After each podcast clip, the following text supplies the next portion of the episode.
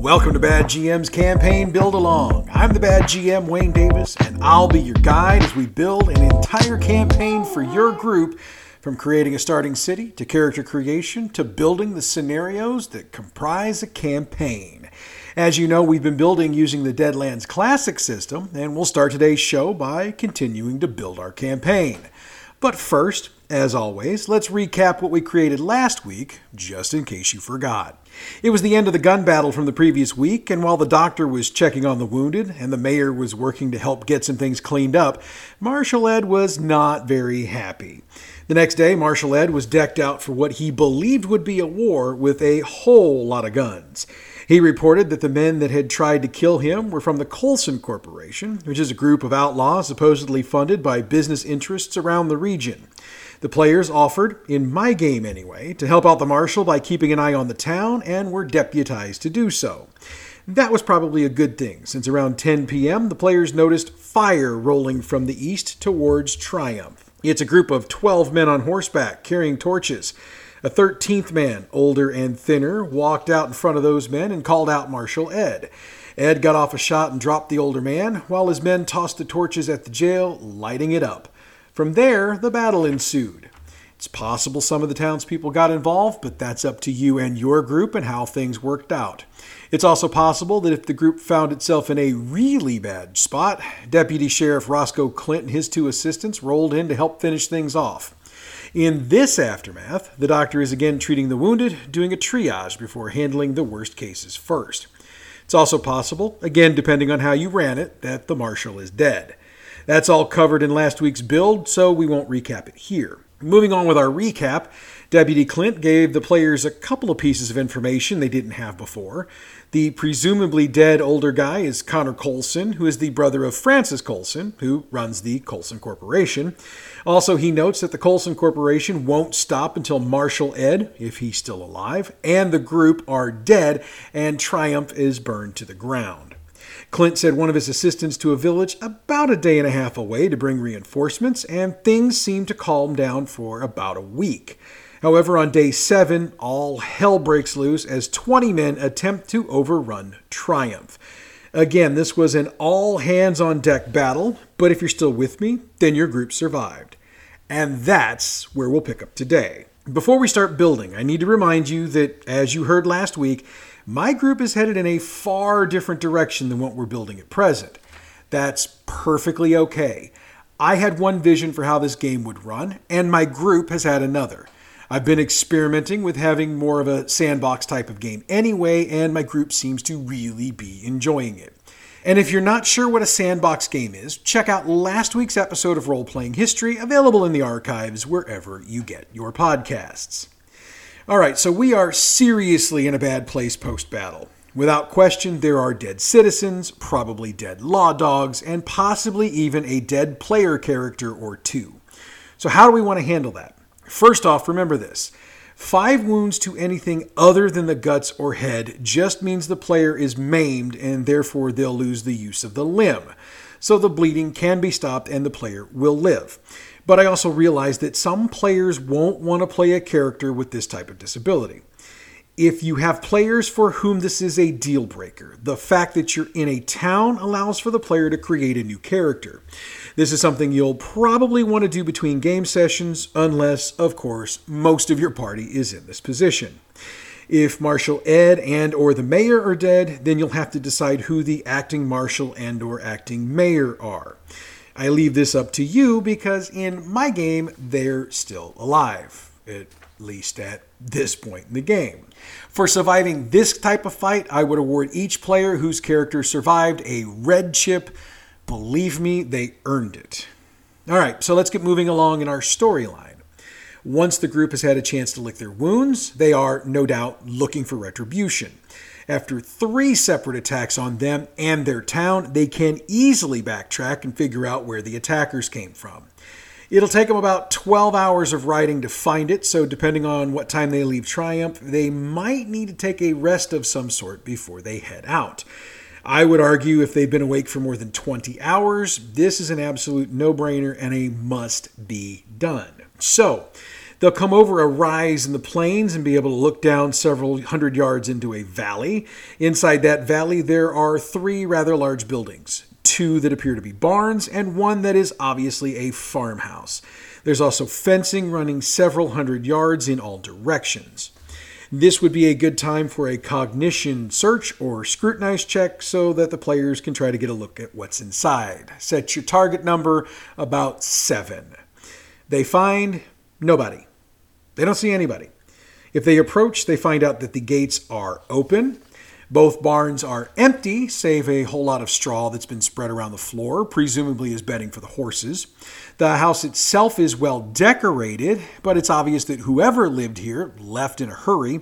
Papers are scattered everywhere, and it appears that some clothing was taken as well. The big giveaway on this is the fact that a large safe in what appears to be an office is standing open, but short about a dollar in loose change, it is empty. As GM, you can decide how valuable anything left behind is, because after all, if your group is into looting, they're probably going to ask you about the items. For the record, figure that Francis Colson probably spent about $10,000 decorating the place and just go from there. If any of the 20 attackers on Triumph got away, the group will find evidence that they were treated here bloody clothing and bandages, as well as pools of dried blood. However, that's it. They don't find Francis Colson or anybody else for that matter, which puts them back at square one. If the group is being honest, Colson could have gone anywhere. But the reality is that the best move would be to head for Dodge City. Have your players make knowledge check with a target of 5. That reminds them that two railroad companies run out of Dodge Union Blue and Black River. Union Blue runs west to Denver, where the Wasatch line picks up and runs the rest of the way to Los Angeles. Heading east, it runs all the way into the Union, stopping in Chicago before other local lines pick up and run basically all the way to Maine. Black River also runs west to Denver, but runs southeast from Dodge and hits Little Rock before bumping into Memphis and along the rest of the Confederacy. Have the group do a smarts check with a target number of 8. Anyone who makes it does the quick mental math and realizes that while it takes 12 hours to get from Triumph to this homestead, Colson probably waited at least 24 to 30 hours for his team to return before he took any sort of action. So at this point, if you figured out how long the group was down, and if they had to rest and recuperate, they were down for a bit. Subtract 30 hours from that, and you'll know how much of a head start Colson has on the group. Now, if you'll remember, we said it was six days from Triumph to Dodge City. Let's shave 12 hours off of that because of where you're at, and that'll give you five and a half days. Work all your math up, and you know exactly how far ahead of the group Colson is. If it's longer than about a day, the group realizes they probably won't catch Colson before he boards a train. But if your group is anything like mine, they're not going to take something like what happened in town lightly and will probably decide to chase off anyway. Even if they can't catch him before he gets on a train, they can probably figure out which line he got on and which way it was going, and then they can head to that location. As they ride off north, they will occasionally come across a dead body, figure five or six over the course of the ride. These men are dressed like the men who work for Colson, and it's obvious they died of gunshot wounds. Again, how the group wants to handle this is entirely up to you. My group tends to burn bodies at this point because they don't want anything rising from the grave to chase after them. However, your group might be appalled at that type of behavior and might decide to give them a proper burial. Or they might just ride on whatever works for your group. Now, before we get your group into Dodge City, I'd note that Dodge is laid out for you in your Marshal's Handbook. I'd give the actual page number, but I'm using my 20th anniversary book today, and it has both the Player's Guide and the Marshal's Handbook together in one book. Just note that it's towards the back, and it has a map of the town plus some of the more famous inhabitants named and statted out. Coming in from the south, the group will almost immediately come across the train station. Now, in Dodge City, the tracks for Union Blue and Black River share a train station and run on either side of it. That leads to its own set of interesting problems, but in this case, it's a benefit to the players because they'll only have to check one station. The roll to get information is going to be either bluff, overawe, or persuasion. The target's at 10 regardless, but if the player making the roll wants to bribe the ticket agent or whomever they're asking, bribe them about 50 bucks, you can drop that target number down to a 6. They'll find out that a Francis Colson bought four tickets to Denver. How long ago that was depends on how far ahead of the group he was, minus eight hours. Because he came to town, he rested, got a bath, a clean set of clothes, and a meal, and then got on a train. The way I'd describe it is that he, you know, as I said, he rode into town, bought his tickets, got himself all that stuff, and then left as soon as that train would depart that he could get. It doesn't matter which line he took, since they both go to Denver. You decide based on your own feelings and the composition of your group. What I mean by that is that if you've got a bunch of Union sympathizers, have them on Black River. If they're Confederate sympathizers, Colson rode Union Blue. Even though Black River technically isn't Confederate owned, the fact that it runs through the South should suffice in this case. It's really just one more little nugget to kind of trigger and eat at your group a little bit. A little bit of that psychological game. That same ticket agent will point out that Mr. Colson's group left their horses and saddlebags behind and will note that Under Sheriff Bat Masterson and Deputy Town Marshal Wyatt Earp came to collect them shortly after. Since your group will probably want to check this nugget out, there won't be another train to Denver for at least three hours. They should probably go ahead and purchase tickets now, and they can take their horses if they want. Otherwise, Ham Bell's Livery would be the place to try and sell them. Let them barter, but don't give more than about 50% of book value unless the horse is a real glue factory candidate, then don't go higher than 25%. All right, you're going to want to keep an informal track of time here. They've got about three hours to get everything they want to get done, done before they need to be on the train for Denver. The group's going to want to go to the city jail at some point, so get yourself ready to role play a couple of genuine Western heroes. For the record, I'd go with Tom Sizemore's Masterson from the movie Wyatt Earp and Kurt Russell's Wyatt Earp from the movie Tombstone. That's just my preference. You do what works for you. When the players first meet with Masterson and Earp, neither man really seems to want to come forth with the information. In fact, they're asking more questions than they're answering, and it should be painfully obvious they're trying to figure out who in the world these people are who are coming in and asking these sorts of questions. Now, if your players got deputized in Triumph and actually got badges, they can show those. If one of the players is actually the acting marshal of Triumph, that'll work too. Another thing that can help is if they mention the city of Triumph at all. Because by this point, word of what's been going on there has gotten to Dodge, and both Masterson and Earp will be aware of the group's role in helping to save the town. Once that's all been laid out, these guys are going to open up and they'll tell the group the following things. One, they did collect the horses and saddlebags from outside the depot. They took them to the livery and they sold them, then donated the proceeds to the school for supplies, and so that children from less than prosperous families could get the new clothes and decent food they need. Two, they pulled some papers from one of the bags and they'll lay them out on the desk for the group to look at. You can work these up however you want, especially if you're into props for your characters, but the basics are that Colson intends to get to Denver so that he can get a meeting with someone he refers to as the banker. Three, neither man knows who the banker is, but the fact that the name's a code tells them it's got to be someone big and probably important in Denver since they wouldn't want their name printed anywhere. So that's what they've got for the group. If you've got a nugget you want to drop in here, especially if it fits into the background of one of your characters, feel free to do so. So, looking at your timing to this point, it shouldn't take longer than about 45 minutes at the livery because it'll be a take it or leave it kind of negotiation. The meeting with Masterson and Earp shouldn't take much longer than about 45 minutes either. So that's an hour and a half of the three hours the group has before their train rolls out. At this point, you can drop in a short encounter if you'd like, again, especially if it fits into the backgrounds of any of your players. After all, if they've got an enemy in Dodge City, this would be the most inopportune time for something to happen. I would note that they would need to deal with things without gunplay, since technically they're not supposed to be wearing guns inside the city limits. However, if nobody fires a shot, Masterson and Earp won't really get too angry about it. Or, if you just want to allow the group to take in the city for about an hour or so, go ahead and do that. This would be a good time for the group to re equip themselves, and I'd note for the record that Wright, Beverly, and Company is a retailer for Smith & Robards, which is the company in this game that makes some very interesting contraptions.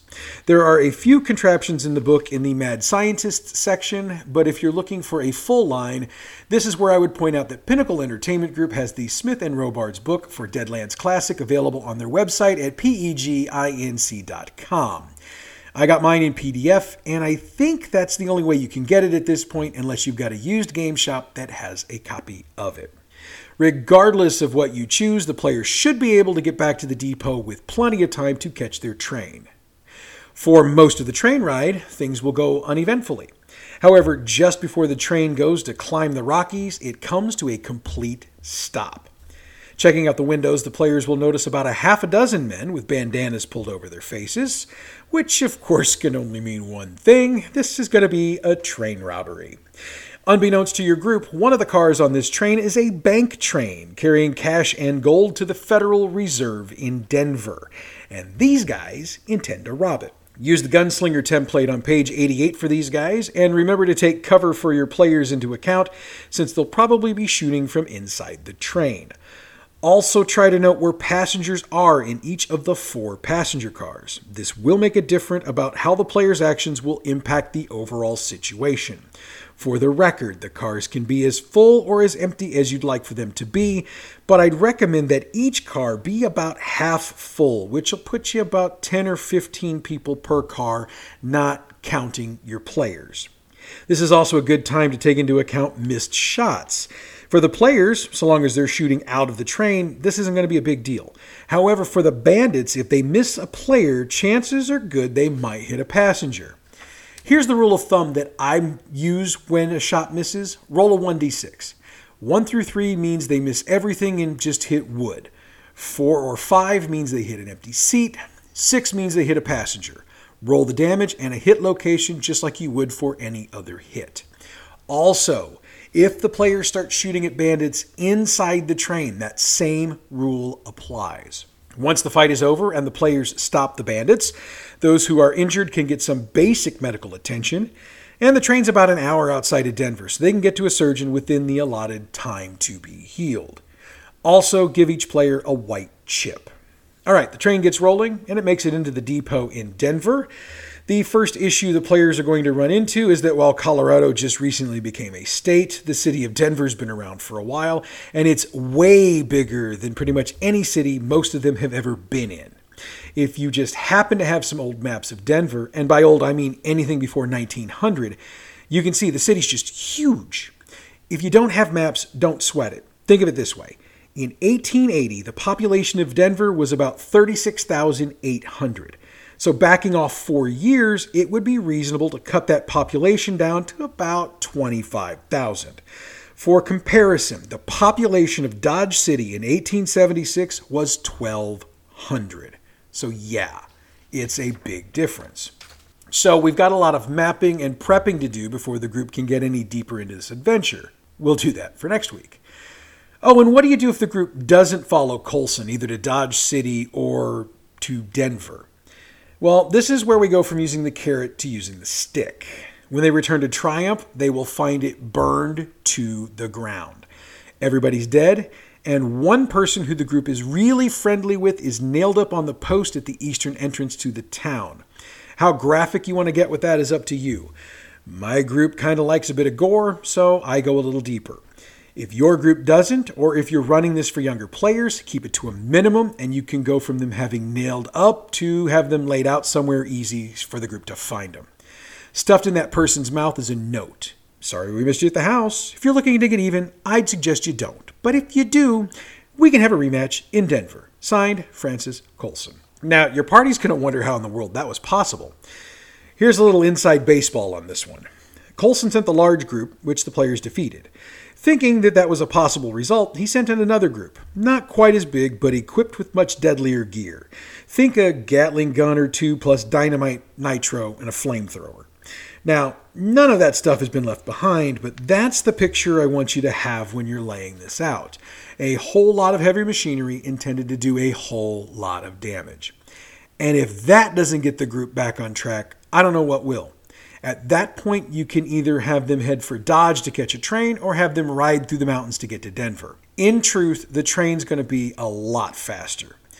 Now, obviously, if they skip all of that extra material we created, to wrap here would make for a short night. So if they go through the mountains, have them jumped a few times by a group of three to four who just really want to steal their stuff. You'll use the cowpoke template for those guys.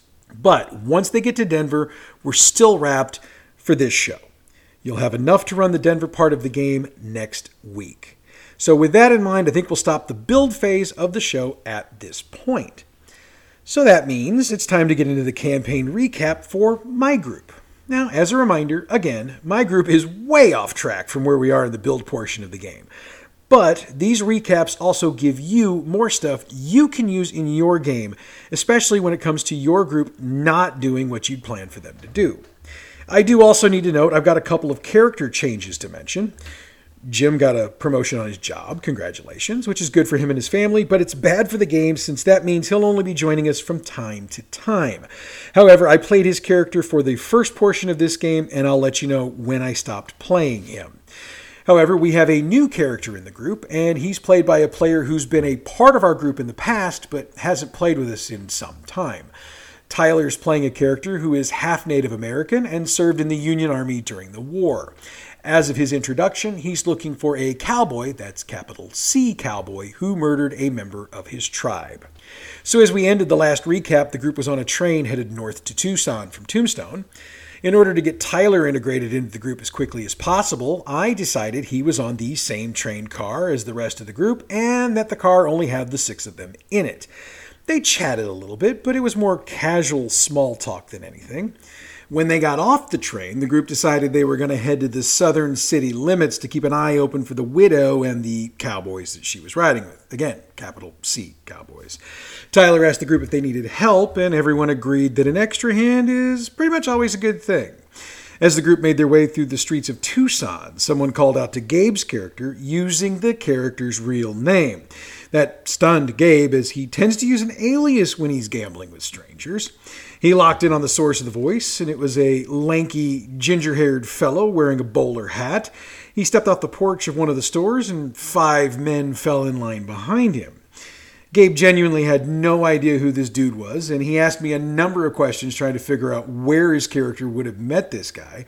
Needless to say, he doesn't know him at all. Anyway, this fellow points out that Gabe cheated him out of money, and he's decided he wants his payback in blood.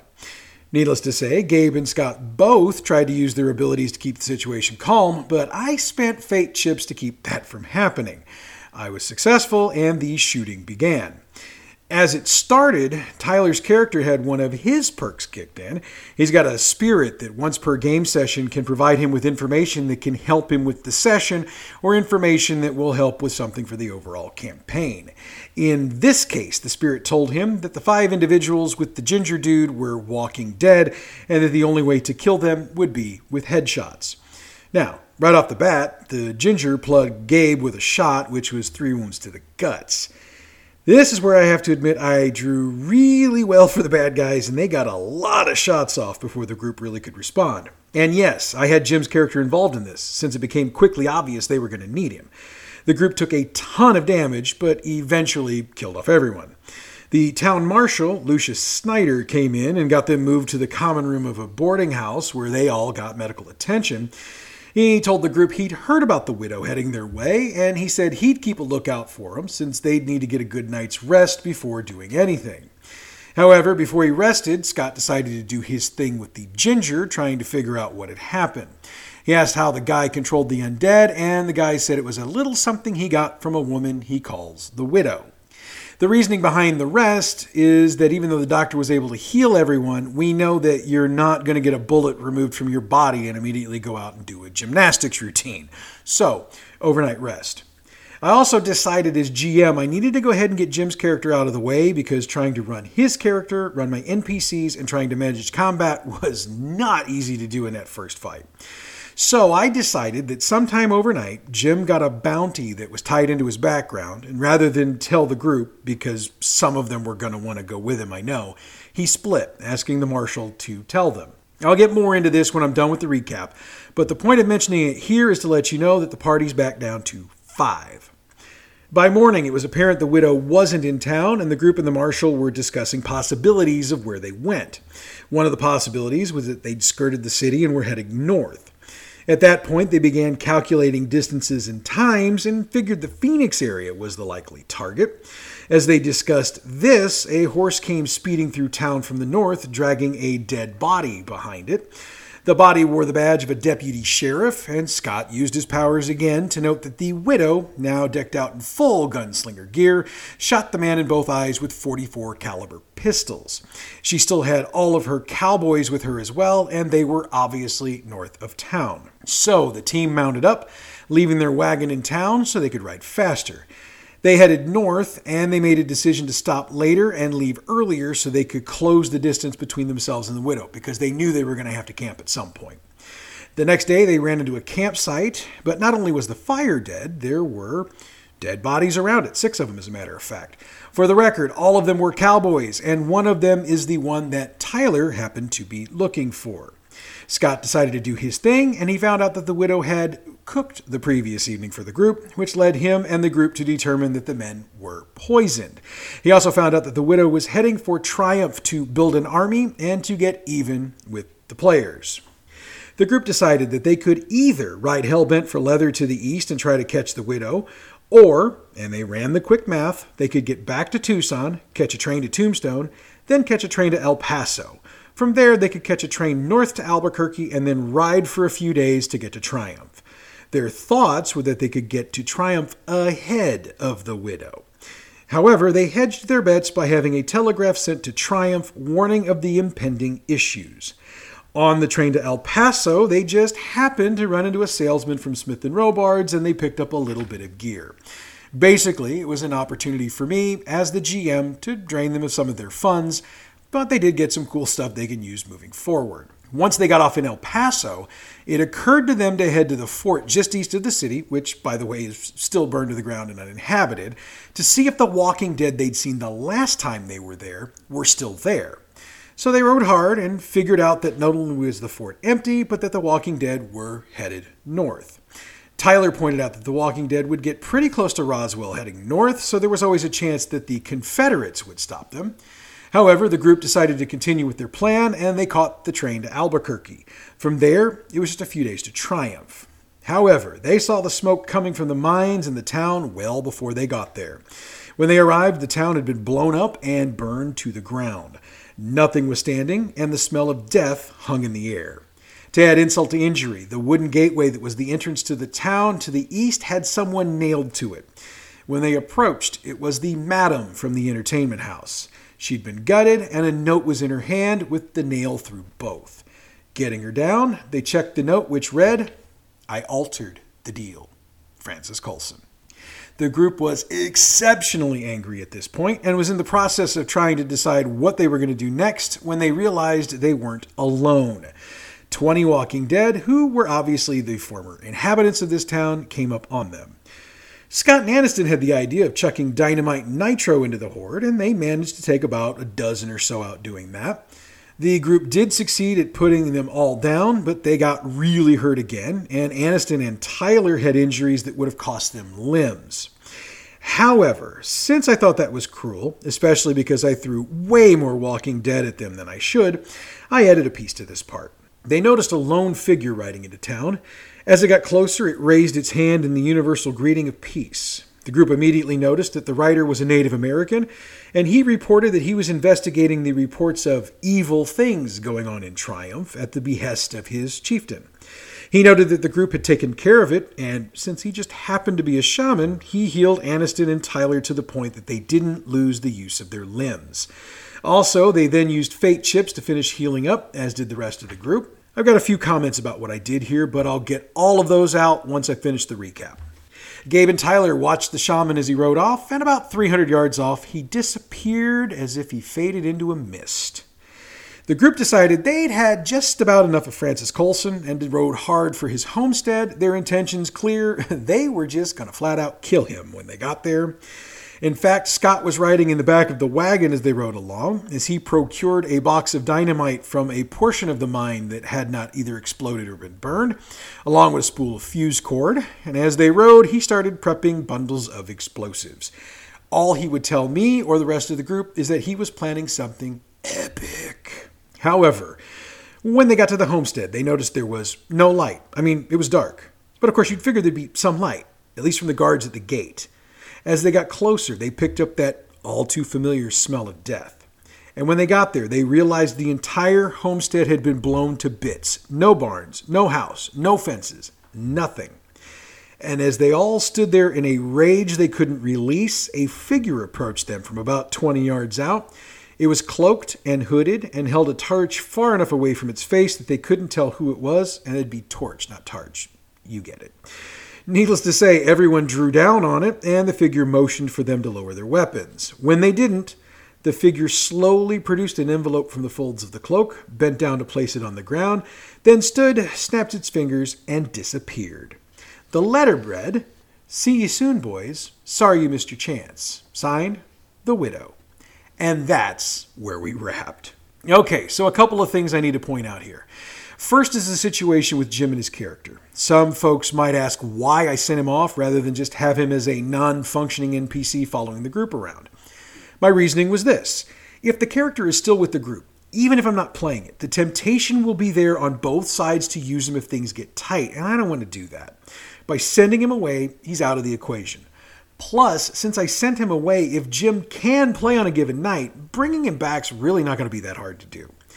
So, this would be a lesson for me to you in how to handle this if it comes up in your group. I'd also add there's nothing wrong with leaving the character with the group, but just not play them. However, if you're going to do that, you have to resist the urge to use the character to pass information or thoughts along to the group, and the group has to remember that they can't rely on the character to help them. For the record, this should only be used for long term solutions. If a player is going to miss one session, either play it yourself, get another player to play it along with their own, or have the character be a non functioning NPC following the group around. After all, that character's player should be back for the next game. Next up, I wanted to address the number of Walking Dead that I sent after the group in Triumph. Look, I'm going to just flat out admit that's, that's something I messed up. See, my point behind doing that was to get the group to run. However, I forgot something that a number of GMs who put their advice out there have said in the past, which is not to take away your player's agency. In other words, I wanted them to run away, but they were bound and determined to do what they wanted to do. Shouldn't have done that. Should not have done that. Thank you, Hagrid. I either should have just put enough out there for it to be a challenge, or I shouldn't have done it at all. Fortunately for my group, it worked out, but I needed to do a little buggery to make it solid. Lastly, I need to explain why I destroyed the city we spent so much time building. And I did that both in the alternate ending for the build and here. First off, I need to note that if you don't want to destroy it, don't. If you've got a way to basically push your group over that emotional edge that will keep them motivated to chase after your big bad evil guy, which in the creation part of this is the Colson Corporation, but in my game, at the moment anyway, is the Widow, then do it. That's why I did it. The group had such an emotional tie to the city. I knew that the one way to ensure they'd keep going until they either got the widow or whoever might be pulling her strings. No spoilers here, I'm just noting it's always possible. After all, the build has the banker in it. anyway, burning Triumph to the ground did exactly what I wanted it to do. Of course, there's going to be ramifications for doing that, and I don't really know what it's going to do to the characters emotionally moving forward, but we'll see. If nothing else, it's going to be an opportunity for some really interesting gameplay. So, with all of that, I think we're done with the campaign recap for today. Now, next week, we're going to have a build session, but no recap since my game does not play this week and we're finally caught up with all those sessions with the podcast. So that means next week we're going to build, build, build. And maybe I might drop a little something else in there to talk about. Just kind of wait and see if I feel inspired. As always, I encourage you to check out our other podcast, Role Playing History. This week, we're looking at the various titles in the World of Darkness For the record, that's the line that includes vampire and werewolf, among others. Role playing history is available wherever you get your podcasts. The music we use for this show comes from pixabay.com. Check them out for all of your license free, royalty free music needs. The books we reference on this show are the copyrighted and trademarked property of Pinnacle Entertainment Group, and we use them on this show for entertainment purposes only. Bad GM's campaign Build Along is a production of Bad GM Productions. Check us out on Facebook at Bad GM Productions, Twitter at Bad GMP, YouTube Bad GM Productions, Twitch Bad GM, and you can email us at badgmproductions at gmail.com. So next week we figure out what your band of intrepid adventurers will find in the city of Denver. I think I might be looking more forward to that than you are. Or maybe not. So until next week, I'm the bad GM Wayne Davis saying so long, but not farewell.